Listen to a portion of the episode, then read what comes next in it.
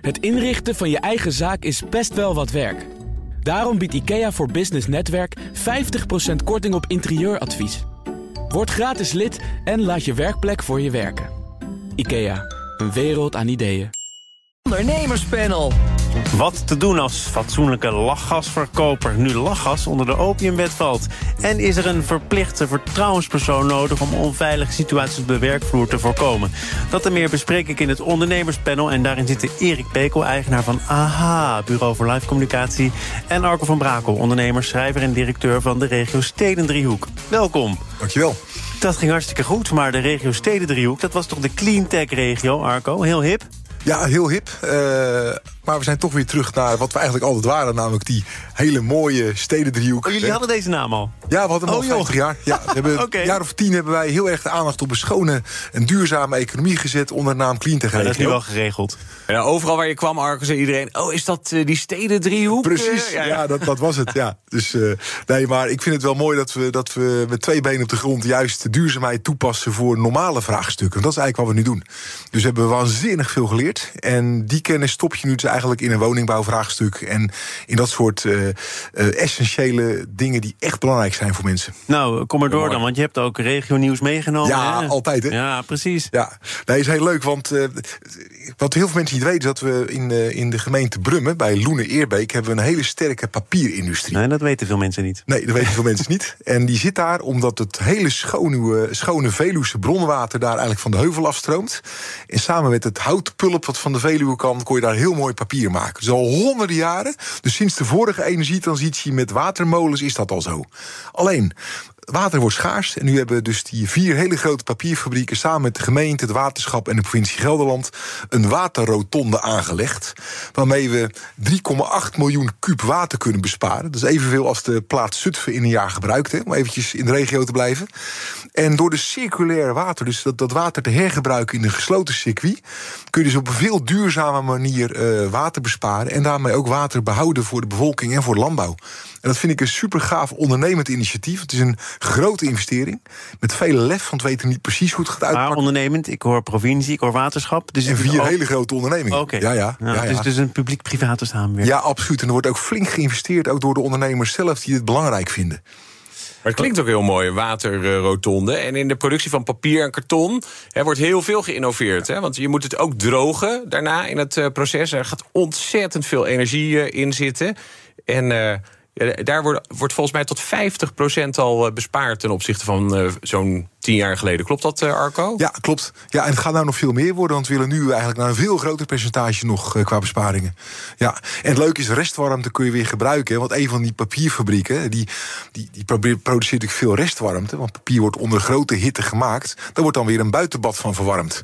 Weet je, dus zo zie je maar weer dat je heel duurzaam eigenlijk mooie combinaties kunt maken. Van wat er goed gaat naar iets wat er minder goed gaat. Namelijk uh, de vervuilde landbouwgrond. En de resultaten die je er ook van ziet in het bloed van agrariërs. Ja, Thomas, dat is mijn uh, nieuws van de week. Uh, gisterochtend uh, werd ik daarmee wakker, stond op nu.nl heel vroeg. dat dus inderdaad die gifstoffen van de pesticiden... dat die niet alleen in het land zich opstapelen... maar dat die ook terug te vinden zijn in het bloed... en ook in de ontlasting van boeren... en waarschijnlijk ook van mensen die daar omheen wonen. En ik denk dat de boeren daar niet zoveel aan kunnen doen... maar de, de industrie natuurlijk wel. En het is heel goed dat dit wordt onderzocht. Want net zoals het positieve verhaal van uh, Arco... gaat dit eigenlijk om een initiatief uh, vanuit de Europese Unie. Een groot internationaal uh, onderzoek. waarbij ze willen kijken hoe kunnen we de transitie maken...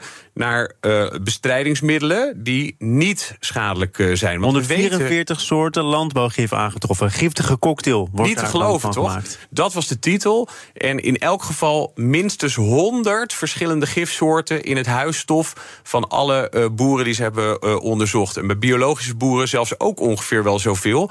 Alleen daar uh, zat in de mens wel veel minder uh, giftige stoffen die ze konden aantreffen. Dus dit hebben ze nu in beeld. En de volgende fase van het onderzoek, wat dus internationaal wordt uitgevoerd, hè, waarbij ze zeggen van in Nederland is het echt schrikbarend meer dan in andere uh, landen wat we aantreffen.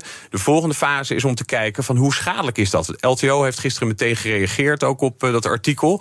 He, dus de, de Vereniging van de Agrariërs. En die zeggen van nou, al die middelen die zijn echt wel heel goed getest. Je hoeft je nou, niet meteen zorgen te maken. Parkinson, die ligt er al een tijdje bijvoorbeeld. Ja, Bas Bloem is natuurlijk de autoriteit op dat gebied bij Radboud. En hij kondigt aan dat er, ik geloof volgende maand al uh, resultaten naar boven komen over onderzoek wat al een hele tijd loopt in de bollenstreek. Waarvan ze dus vermoeden dat hè, voor de snijbloemen wordt ontzettend veel eh, bestrijdingsmiddelen gebruikt om die bloemen zo mooi, zo goed uh, te houden. En het vermoeden is dus dat, dat er komt daar meer Parkinson voor. Als je het hebt, ga je er sneller achteruit. Uh, dat daar één op één een verband is. En ja, dat weten we dus binnenkort. We gaan naar een, een andere kwestie die deze week werd besproken in de Tweede Kamer. Elk bedrijf moet verplicht een vertrouwenspersoon aanstellen, hoe klein dat bedrijf ook is. Dat vindt regeringscommissaris seksueel grensoverschrijdend gedrag. En er is ook een initiatiefwet van GroenLinks. dat, die commissaris is overigens Mariette Hamer om volledig te zijn. En de bedoeling is natuurlijk dat ongewenst gedrag op de werkvloer daarmee wordt teruggedrongen in alle lagen van het bedrijfsleven. En Arco, ik begrepen dat het een van jouw favoriete onderwerpen is. Waarom? Ja, nou, veiligheid en psychologische veiligheid is mede dankzij Matthijs van Nieuwkerk natuurlijk heel belangrijk geworden inmiddels. Uh, maar ik vind niet per se goed om een vertrouwenspersoon neer te zetten. Dat lijkt een heel goed initiatief. En ik denk ook dat het op korte termijn wel degelijk uh, een bijdrage levert aan mensen die zich onveilig voelen op de werkvloer. Maar je lost er het echte probleem niet mee op. En dat is een onveilige cultuur. En dat is puur een leiderschapsding. Dus uh, wat je eigenlijk zou moeten doen, is in plaats van een vertrouwenspersoon aannemen, als je ontdekt dat daar behoefte aan is als leider zelf naar je eigen gedrag kijken. Hoe zit de cultuur in elkaar? Hoe groot is de machtsafstand?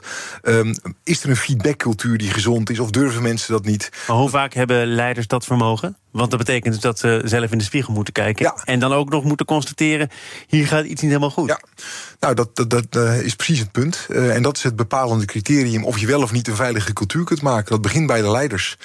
Ja, want heel is, vaak is het een blinde vlek, hè, Arco. Dus ook als je kijkt naar Matthijs van Nieuwkerk die je aanhaalt. ja, heel veel wordt ook uh, natuurlijk gezegd dat wat, wat daar gebeurde echt niet uh, kan natuurlijk. Dat kun je niet accepteren. Maar hij had dat zelf waarschijnlijk echt nauwelijks in de gaten. Hij dacht gewoon, wij zijn Champions League hier aan het spelen. Iedereen moet daarin mee.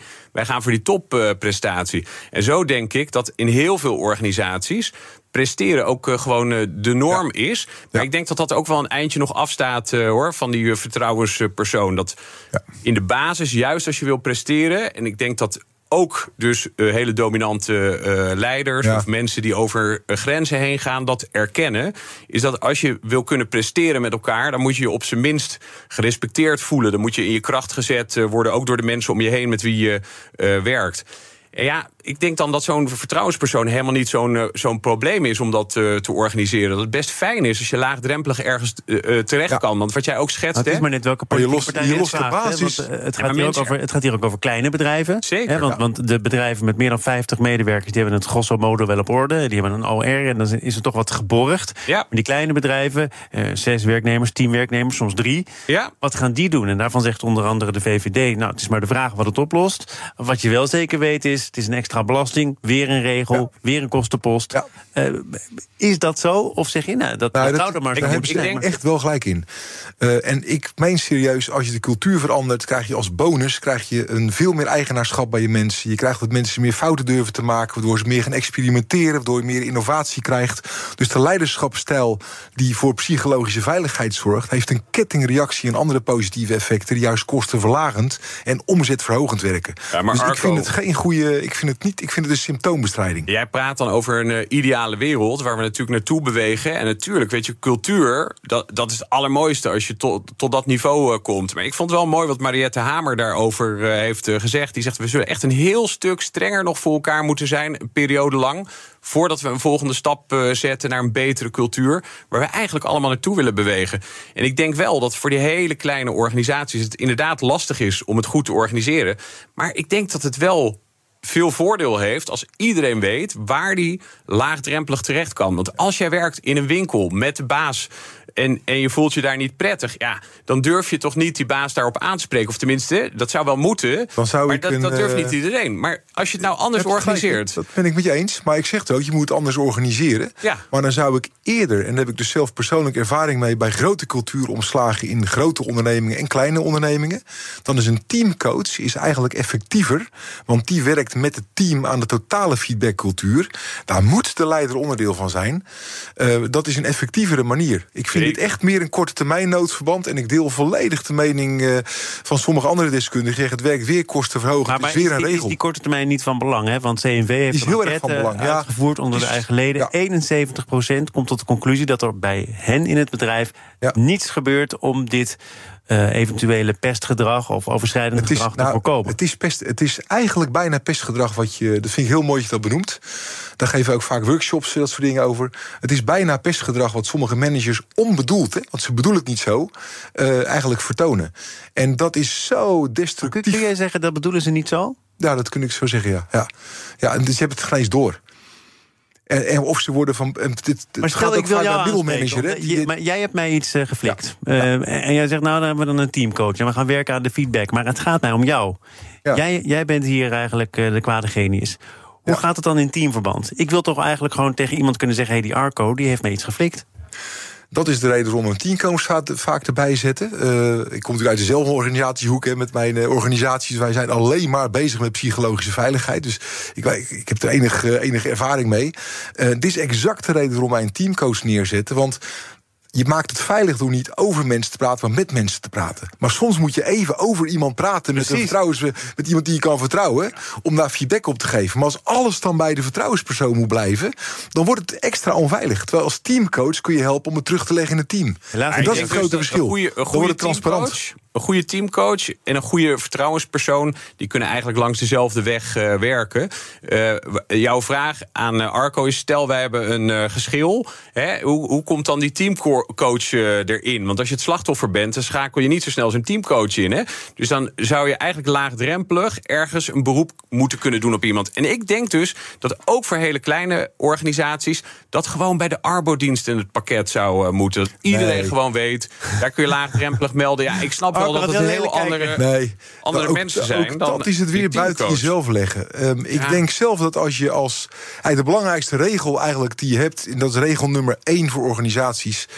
Ehm, behandel volwassenen werkelijk als volwassenen.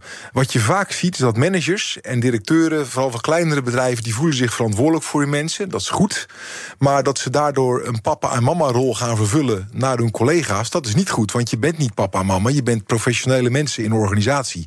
En dan ligt er heel snel ligt de valkuil op de loer dat je de scheidsrechter bent in een organisatie. Maar je staat niet op het hockeyveld, je bent met elkaar aan het werk.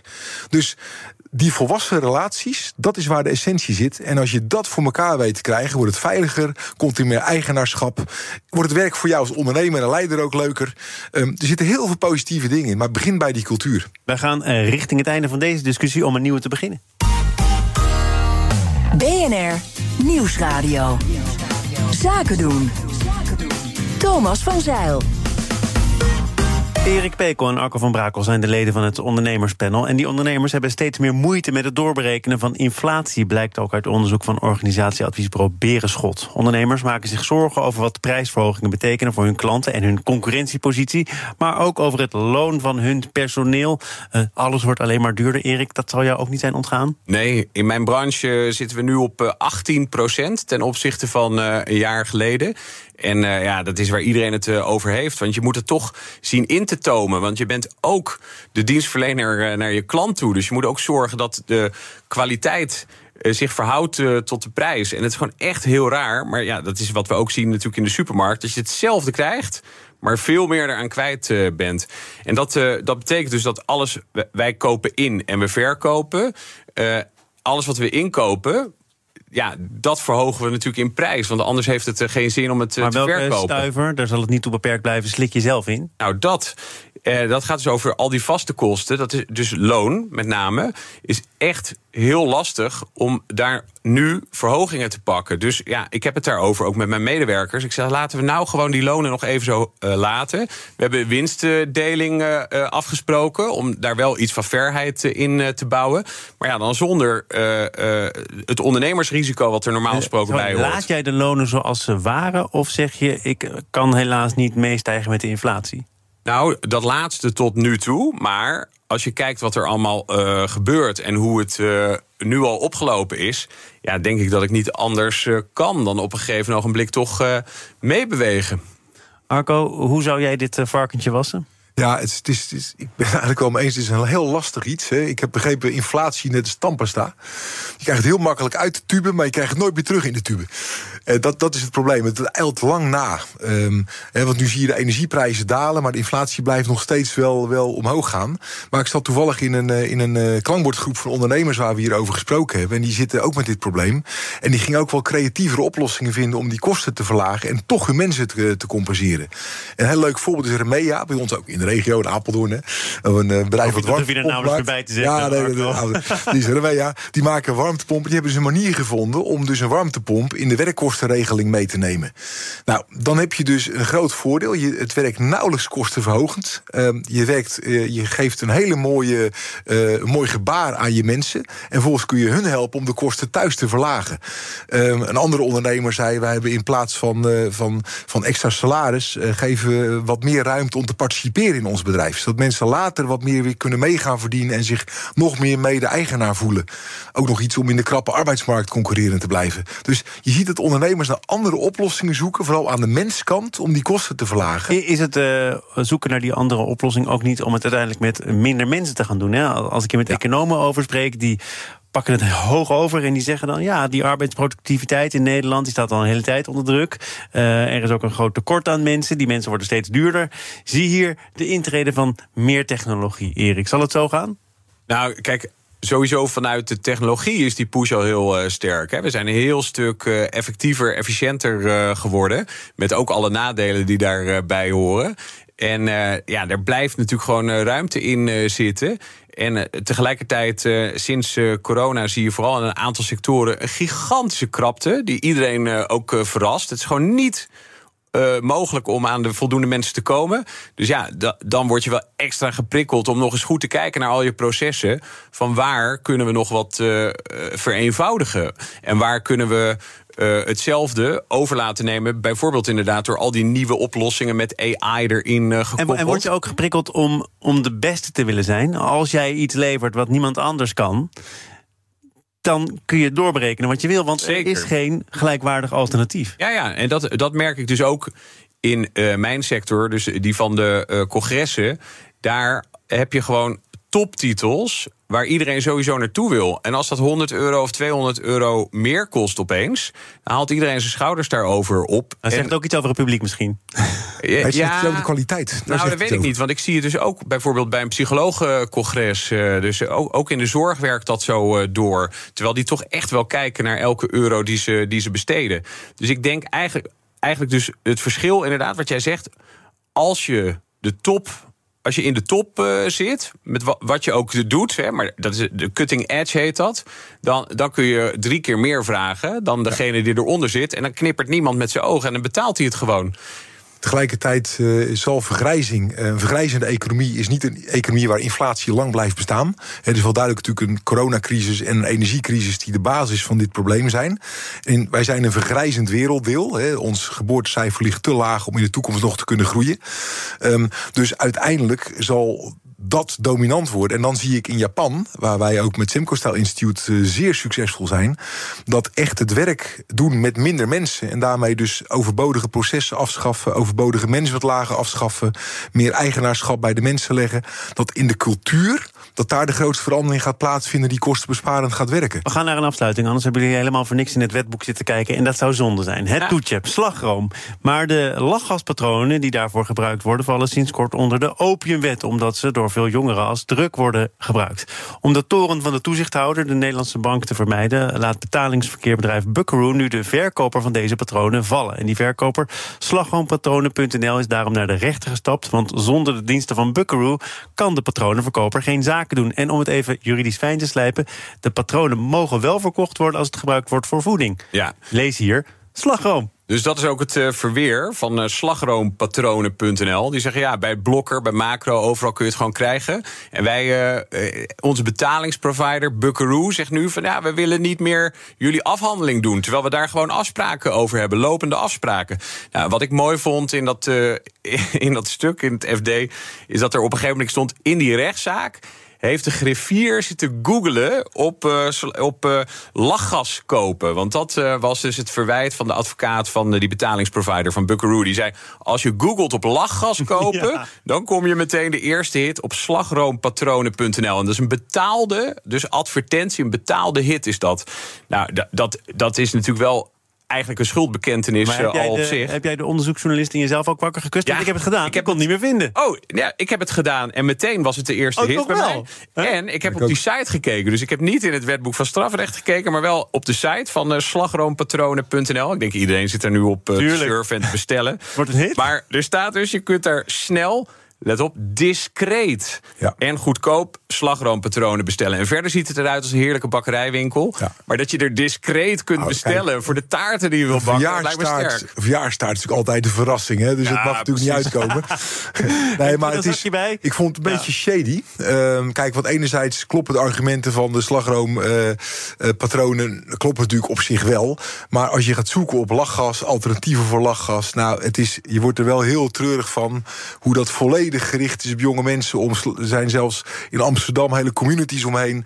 Het is wel een zorgelijk probleem. En ik ben zelf een keer bijna van mijn sokken gereden tijdens hardlopen. Ik kon net wegspringen door een gast die onder invloed was van lachgas. Ik heb dat echt nipt gewoon gered. Ik zou hartstikke dood geweest zijn. Ja, het is gevaarlijker dan, het is gevaarlijker dan alcohol in het verkeer. Het zijn knettergek die Maar mensen. ja, daarom is er dus ook nu die, het, wetgeving. eh, nou, mijn conclusie was: het is heel goed dat de rechter zich hier even over buigt. Want je moet natuurlijk wel slagroomtaarten kunnen blijven bakken. Uh, maar ehm, de wetgeving is niet duidelijk. Dus de regelgeving is incompleet, zou ik haast zeggen. Dus ik vind het niet verkeerd dat de rechter zich over dit probleem buigt. Want het is echt wel een ding. Buckaroo zegt nu, uh, joh, uh, wij sluiten hier dan de poort. Doen we eigenlijk nooit, hè. We zijn daar heel erg selectief in. Maar uh, gelukkig zijn er in Nederland nog 40 andere betaalbedrijven. Probeer het daar. Ja. Uh, en dan zegt uh, slagroomspuit.nl, wat was het precies? Slagroompatronen.nl. Slagroompatronen.nl, want met zo'n spuit is niks mis. Nee. Maar, uh, nou ja, maar goed, als jullie ons niet meer willen... dan is dat wel een signaal richting de andere betaalbedrijven. Daar heeft u natuurlijk ook gelijk in. Ja, ja. Ja. ze zijn best heel uh, volhardend daarin. Want je zou denken met zo'n conflict, inderdaad... dat je gewoon denkt...